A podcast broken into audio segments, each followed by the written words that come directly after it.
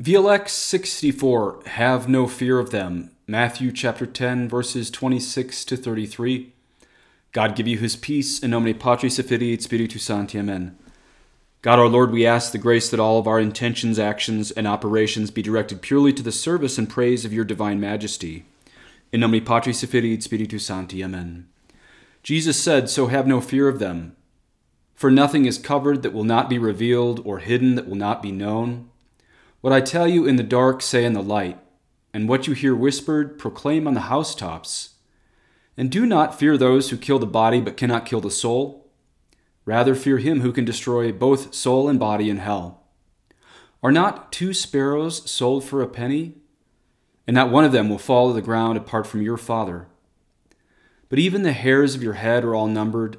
Fear not, therefore, you are of more value than many sparrows. So everyone who acknowledges me before men, I also will acknowledge before my Father who is in heaven. But whoever denies me before men, I also will deny before my Father who is in heaven. Thus are the words of the Holy Gospel. As you know, VLX stands for Video Lectio Divina. Some people use this as a contemplative prayer guide, whereas others use it as a Bible study on the go. Both are good options, so don't feel guilty if this isn't your prayer guide anymore, since I can't produce three a week, only one but hopefully you still use this as your Bible study. So today's VLX might sound like a threat at times from our Lord, but I want you to see it's actually more of a promise. Actually, three promises I kind of highlighted there. One, God's care for each person down to the very smallest detail of your life, the hair of your head. Two, Christ is the Lord of history. We're going to get into that. And three, that the final judgment will be the great equalizer for anyone found on God's team at the end of time. So let's go line by line through this. Jesus said, Have no fear of them for nothing is covered that will not be revealed, or hidden that will not be known. What I tell you in the dark, say in the light, and what you hear whispered, proclaim on the housetops. Let's look at that word covered and revealed there. Veil in Greek is kaluma, so the word covered, kekalumenon, is the perfect past participle of veil, just meaning veiled. Now, there's another word there that doesn't sound the same in English as veiled or covered, and it's revealed. But it actually has the same root word as the previous word, namely veil. Revealed in Greek is. Apokaluf thesatai. Now, that might sound like a crazy word you don't understand, but I'm going to prove to you that you actually already know that word. For now, trust me, it just means unveiled. So, Nothing is veiled that will not be unveiled, literally. Let's look at that Greek word transliterated to the Latin alphabet, apokaluthesetai. Kalu in Greek means veil. Apo means away from. We also have that same prefix in English. So apokalu means unveiling. Now let's look at the rest of that verb. Anytime you have a theta, that usually means the verb is in the passive tense, and that sigma or that letter S means it's future tense. So that means it is future passive tense. So if apokalu means unveiling and it's in the future passive tense, this means will be unveiled. So again, this sentence is nothing is veiled that will not be unveiled. Now, if you're taking notes in your Bible, you might want to write above your English word revealed the Greek word in Latin characters apokaluphthesetai, or at least the squiggly equal sign meaning related to, and then the word apocalypse. Or if you have the Douay Rheims Bible, you might want to note the Latin there, translated from St. Jerome from the Greek to the Latin, is revelabitur, which is also future passive, meaning will be revealed. Either way, you should recognize apokalu as the first seven letters of the last book of the Bible, Apocalypse. Now, Catholics and Eastern Orthodox, that is, Russian Orthodox and Greek Orthodox, we all call the last book of the Bible the Apocalypse. Only Protestants call it Revelation. So I'll, of course, call the last book of the Bible on this podcast Apocalypse, as that's the most Catholic name, as well as the fact this is a direct transliteration of the Greek apocalypse. But there's another connection. Today's passage is a reference to the end of time, the final judgment. This is a reminder how much longer heaven and hell last than our time on earth. So all is unveiled or revealed at the end of time. That's the point of today's passage. There will be no more secrets or lies when Christ returns, which is such a great promise for us facing untold lies in church and state, More than ever in history, I'm convinced, and I have read a lot of church history and a bit of world history. I really am convinced lies rule the world more than ever in history. What a great promise from our Lord today. I'm going to sandwich in the Ignatian imaginative way of prayer here, and one way you can approach Ignatian prayer is to picture yourself on your deathbed and look back with different decisions. I believe this idea of looking at your deathbed and looking back at how life would have gone at different decisions. I believe that's in the spiritual exercises of St. Ignatius, but at least it was given to us by some good Jesuits on retreat. So I'm going to propose that you look back from the point of view of your deathbed on how courageous of a life you lived as a Christian, looking back. Now, a lot of today has to do with heaven or hell, but I'm going to propose maybe today for the imaginative way of prayer, you just look back at the level of earthly happiness you would have for being a courageous Christian versus a lukewarm Christian. And this all happens in just day to day activity, day to day courage. As I said before, this doesn't mean being obnoxious, but this does mean Christ expects us to be courageous today. I mean, the question you may want to ask in the imaginative way of prayer, and even kids can do this, is imagine on your deathbed looking back and judging your own life. Again, we're not even talking about the scariness of hell or the glories of heaven, just how much you love our Lord and how much really we're only given one life to live as thrilled and thrilling Christians.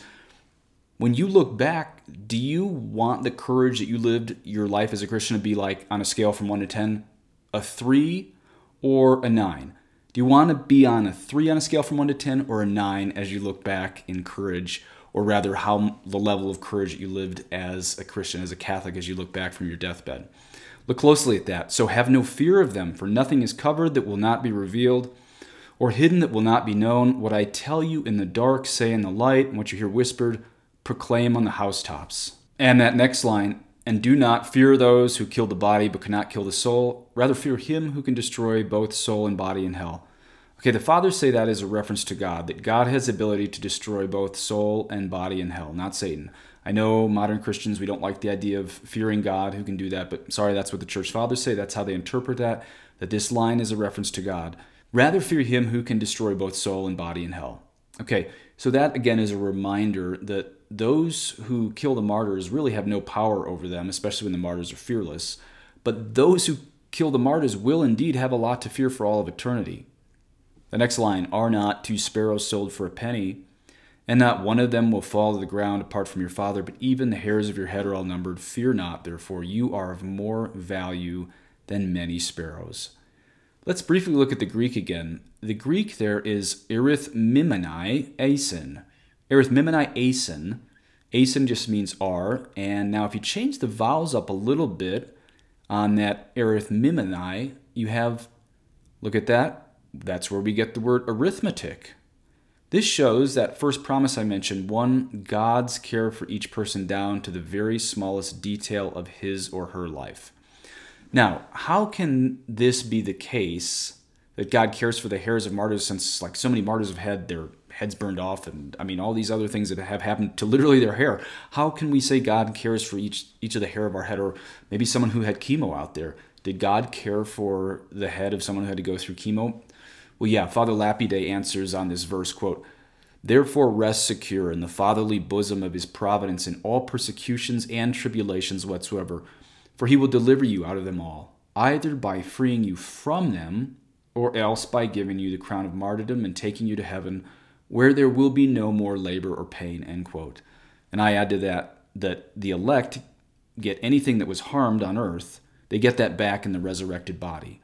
And many people believe, as do I, that if you are saved, if you go to heaven, even if you've been through something like chemo, that glory will be revealed in how you suffered, or rather, what you suffered on earth will be your glory in heaven. Um, in fact, that's not me. St. Augustine says that same thing.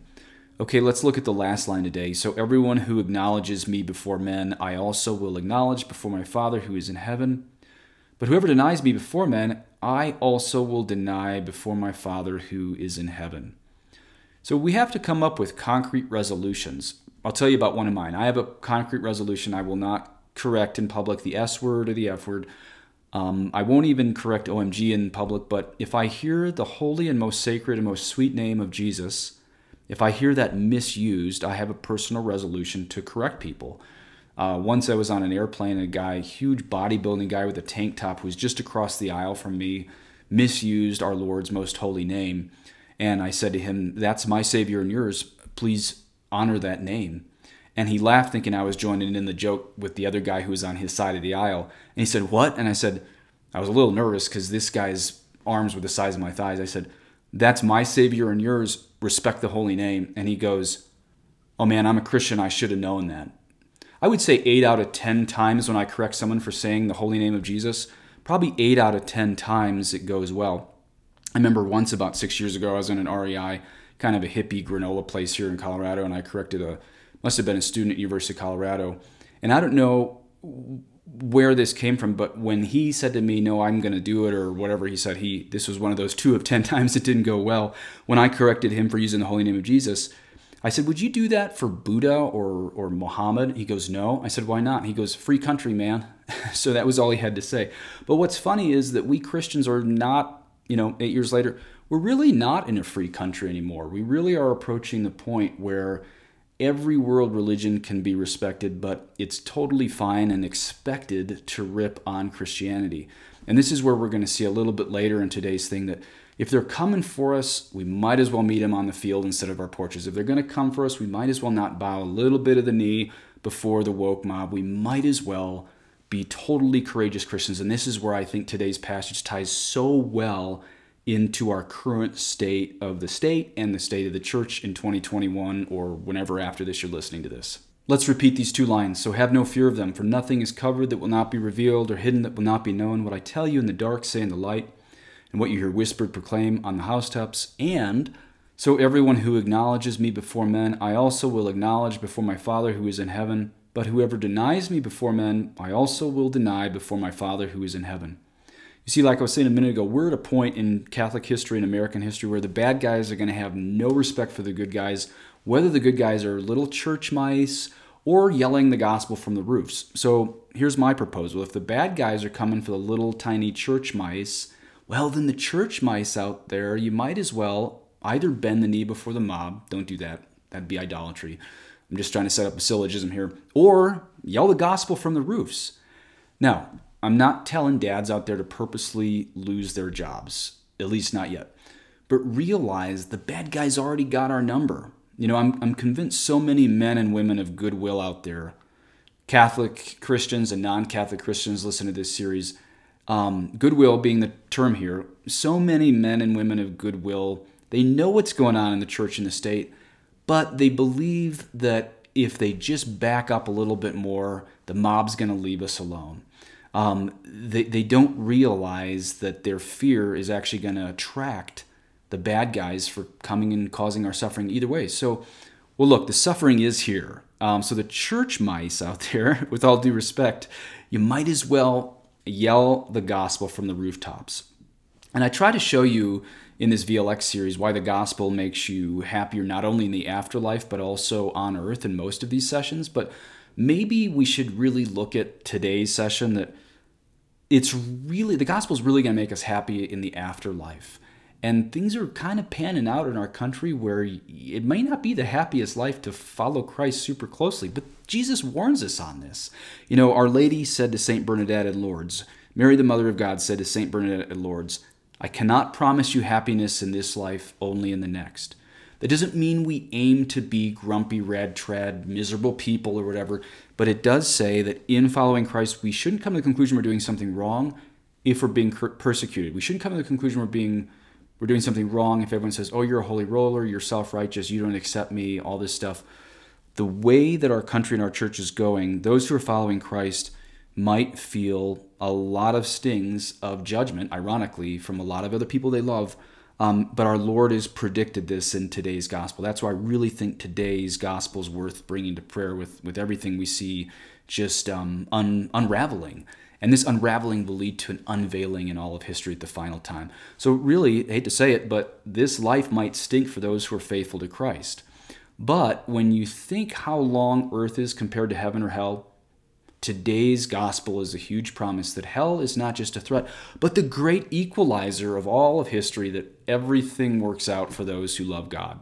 But even if you aren't willing to meditate on heaven and hell today, you want to kind of keep it based on how the gospel makes us happy on earth, that's totally fine. But I still, according to the way of St. Ignatius, that imaginative way of prayer, you can still look back from your deathbed, imagine yourself on your deathbed, looking back and saying, How courageous of a life did I live as a Christian? Will that be a three on a scale from one to 10 or a nine? Will you look back from your deathbed at a life of compromise or a thrilling life of controversy for speaking the truth even when nobody wants to hear it? Again, I'm not proposing being obnoxious, but we are in a time in church history and American history when gospel based Catholicism is going to be extremely controversial. Basic truths these days are very controversial.